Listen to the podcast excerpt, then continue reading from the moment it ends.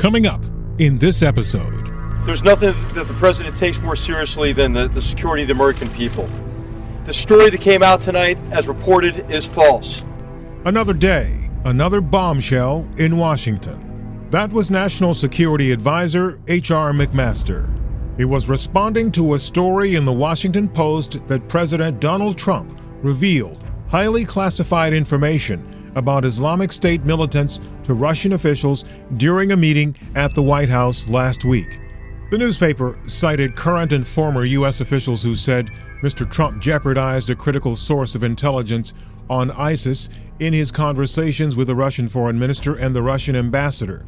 They said Trump offered details about an ISIS terror threat related to the use of laptop computers on aircraft something McMaster vehemently disputed late Monday night, May 15th. At no time, at no time, were intelligence sources or methods discussed.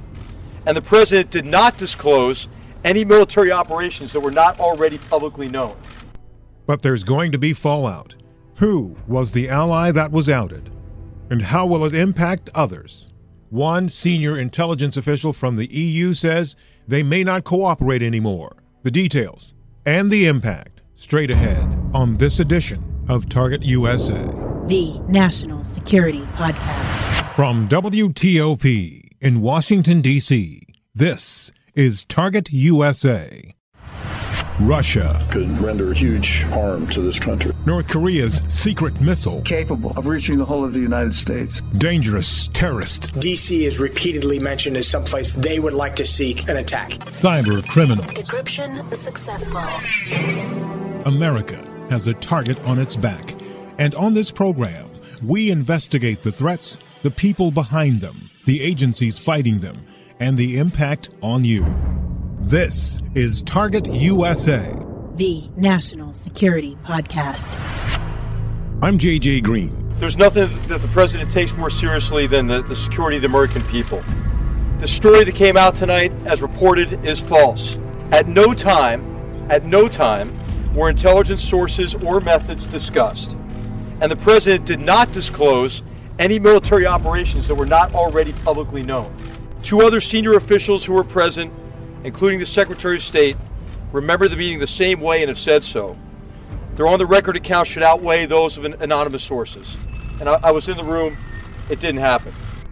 That was National Security Advisor H.R. McMaster late Monday night, trying to address the bombshell story that President Donald Trump had released classified information to the Russians and had named essentially the source of that information. Tuesday afternoon, May 16th, McMaster had to circle back on his remarks.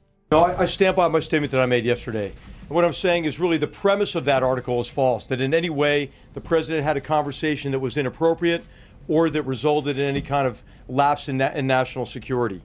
And so I think the real issue, and, and I think what I'd like to see really debated more, is that our national security has been put at risk by those violating confidentiality and those releasing information uh, to the press that that uh, that could, that could be used uh, connected with other information available uh, to, to make American citizens and others more vulnerable.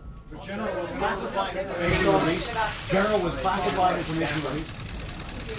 Um, sir, can you tell us if the President, uh, Prime Minister Netanyahu will join President Trump at the Western Wall, and does the president believe that the Western Wall is part of Israel? It's part of his. wall. I'm sorry. No, no Israeli leaders will join uh, President Trump to the Western Wall. He's going to the Western Wall mainly in connection with the theme to, to connect with three of the world's great religions and to and to, to advance to pay homage at each of these religious sites that he's visiting, but also to high, highlight the theme that we all have to be united against what are really the enemies of all civilized people, and that we have to be joined together in, in a, with an agenda uh, of tolerance and moderation. General, I just want to um, try to dig into some details of this reporting on the president's conversations with the Russians. Are you denying that he revealed information that was given to the U.S. by an intelligence partner? So, uh, what, I, what we don't do is discuss what is and what wasn't classified. What I will tell you is, in the context of that that uh, that discussion, what the president discussed with the foreign minister was wholly appropriate to that conversation and is consistent with the routine sharing of information between the president and, and any leaders with whom he's engaged. And, and The U.S. received from an intelligence partner? I, I'm not going to be the one to confirm the, the, confirm uh, that that sort of information that could that could jeopardize it could jeopardize our security. U.S. allies that do have these type of intelligence sharing relationships with the U.S. will stop providing that information? No, I'm not concerned at all. The, that, that conversation was wholly appropriate to the conversation, and I think wholly appropriate what the expectations are of our intelligence partners. If I can follow on that, uh, General, have you reached out to foreign partners who might have contributed such information to the U.S. and talked to them about it, tried to reassure them? What's, if so, what was the reaction? I, I have not, and I'm not sure what conversations have been held about that. Carol. Carol. If the, if, going back to what you were saying earlier, if there was nothing that the president shared that he shouldn't have shared, why did his national, his uh, counterterrorism advisor contact the NSA and the CIA about what he had said? Yeah, I, I would I would say maybe from an overabundance of caution, but I'm not sure. I mean, I, I not I've not talked to uh, uh, to to Mr. Bossert about about that, about why he why he reached out. There, so what, what, presumably you would understand why there was a Yeah, sure. reason to reach out. Sure, I, I, I was in the room. The Secretary of State was in the room, as you know. The Deputy Assistant, uh, uh, the uh, Deputy Advisor uh, for National Security, uh, Dina Powell for Strategy, uh, was in the room, and, and none of us felt in any way that that conversation was inappropriate. General, General, if you can tell us, when was the decision made to share that information with the Russians? Did the president spontaneously, on the spot, decide to give that information over? Or was there an interagency process or some kind of formal decision-making process in advance of that meeting with the Russians last week? Well, as you know, the, the president, it- it's wholly appropriate for the president to share whatever information he thinks is necessary to advance the security of the American people. That's what he did. As to your question on had that information been shared previously, I'm not sure about that. When did he make that decision, though, sir? When did he make the When decision? did he make the decision to share the information? he made the decision in the context of, of the of the conversation, which was wholly appropriate. So let's just, I think what one, I think it's worth recapping one thing here. The president was meeting uh, with uh, with the foreign minister about about the terrorist threat. He had also raised some difficult issues. What he, what we expected in terms of different behavior from Russia in, in key areas like uh, like uh, like Ukraine and, and as in Syria. But then the president was emphasizing, hey, we have some common interests here. We have to work together in some critical areas. And we have an area, we have a, an area of cooperation with transnational terrorist organizations, ISIS in particular, an organization that had already taken down a Russian airliner and murdered over 200 people in October of 2015. And so, so, so this was the, the, the, the context of the conversation in which it was wholly appropriate to share what the threat was as a basis for common action and coordination and Did he make the cooperation. decision in the moment, then, during the context of that conversation? In the middle of this firestorm, as McMaster and others were denying that President Trump did anything wrong, Trump himself tweeted, As president, I wanted to share with Russia at an openly scheduled White House meeting, which I have the absolute right to do, facts pertaining to terrorism and airline safety, humanitarian reasons. Plus, I want Russia to greatly step up their fight against ISIS and terrorism. There again seemed to be the same issue that came up during the Comey firing. His staff saying one thing, and he seems to be saying something else. While all this was unfolding, a senior European intelligence official told the Associated Press that his country might stop sharing information with the U.S. if it confirms that President Trump shared classified details with Russian officials. That is of significant concern, especially since European Union Commissioner for European and Neighborhood Policy and Enlargement Negotiations, Johannes Hahn, told Target USA recently they just got to the point where they felt comfortable with Mr. Trump. Commissioner Hahn speaks perfect English, but because of the acoustics in the room, I'm translating what he said. Look, I, I don't hide that uh, there were some irritations. Look, Europe, I won't lie. around the world. There were some irritations not only in Europe before the elections, but in particular after the election. Office about some statements about some statements that Mr. Trump made about Europe and the relevance of Europe. But everybody, even a president, can learn his lesson. lessons because he's at the beginning of his job, he's not very experienced, but okay, he's elected. This has to be respected. That is why I am here. That's why we are telling the story about Europe. I think in the meantime there have been some changes, some understanding about what the reality is on the ground, and that one cannot depart from fact. I think that in that respect, we have seen some positive developments. We have to wait and see how this develops as we move into the future. On May 10th, in Washington, we spoke with European Union Commissioner for the Security of the Union, Sir Julian King, about that all important relationship to the U.S. How would you characterize the relationship with the U.S.? And, and I know that there is the obligatory, yeah, you know, they're a great partner, but really, how would you describe the relationship and uh, I, I, guess the, uh, you know, the actual working relationship with your counterparts? Uh, in this area, uh, it's very, very strong. Um, and I'm not just saying that to um, answer in the way that you invited me to. Uh, the, uh, the example I just gave uh, of the cooperation after the attacks in France and, and Belgium uh, is, for me, a very powerful one. Why so? Because the systems that the US had developed to track financial movements, even of quite small sums of money, was put at the disposal of the French and the Belgian authorities and used to process some of the information that they had obtained from from the sites of, of the attacks. Uh, and that practical cooperation fed back into to, to leads for them to track down, to help track down the perpetrators of the attack. So there, it's not there uh, just a question of uh, uh, a shared approach or close um, uh, relations between um, particular branches of, of government, all of which exist. It was a concrete, practical, investigative cooperation that led to a result. Mm. Is does that say that the U.S. system for tracking these things is better than what exists anywhere else, or is is it is it just that it was the US system, assistance? The U.S. system is very good on that, okay. and indeed, um, I, I, would like us to try and develop the, an equivalent system in in the EU to to complement the the work that we do so effectively on this particular element of finance tracking with the U.S. So you mentioned on this element, it's very very strong. Where it's a, that's a that's a for me it's an important concrete example because mm-hmm. there's lots of um, contact. Uh, and very fruitful discussion on a policy level. There are very good working relations between the key organizations involved on the two sides of the uh, Atlantic, uh, but there are also examples of concrete cooperation uh, which, which I think uh, prove both the depth of the cooperation and its importance.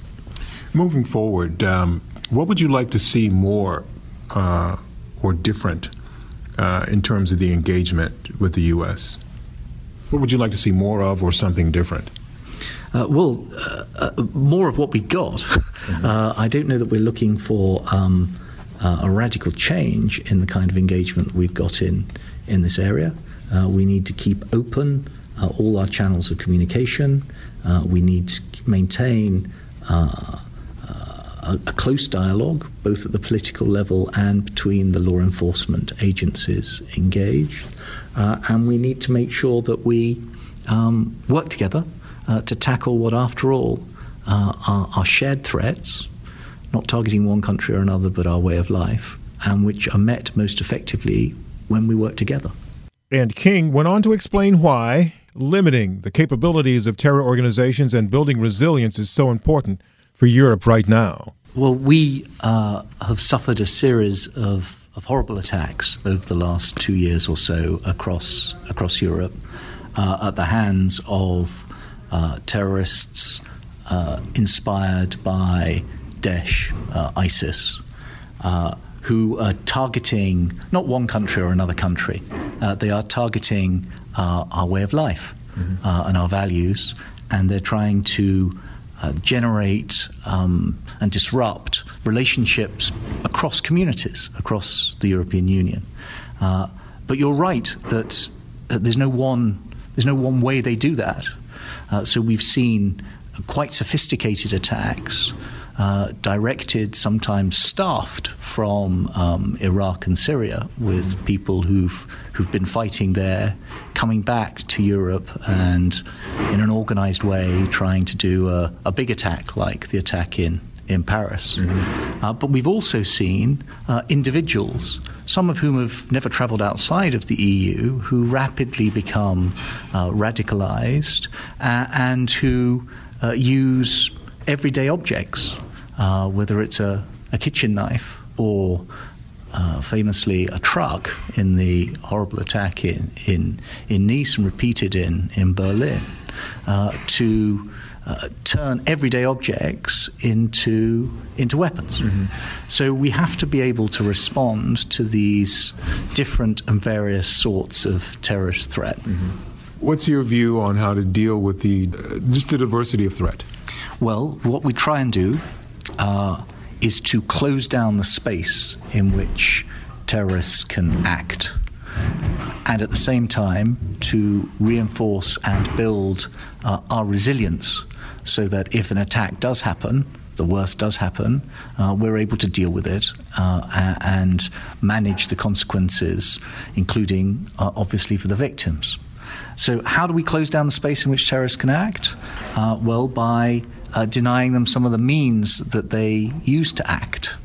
Uh, so, we have um, got better at criminalizing money laundering and, and financing. we have uh, got better at um, controlling uh, the things that can make explosives. Uh, we have uh, taken some steps to better control and regulate uh, firearms. So, starving them of some of the practical means. Uh, but of course, the most important ingredient in uh, a terrorist attack is the individual who has been motivated to commit the attack. Uh, so, the work that we're doing, both to control better people who might want to travel to or from uh, Iraq and Syria uh, to know more about their movements by strengthening controls at our at our borders and the cooperation between our law enforcement and other agencies behind our borders is very important.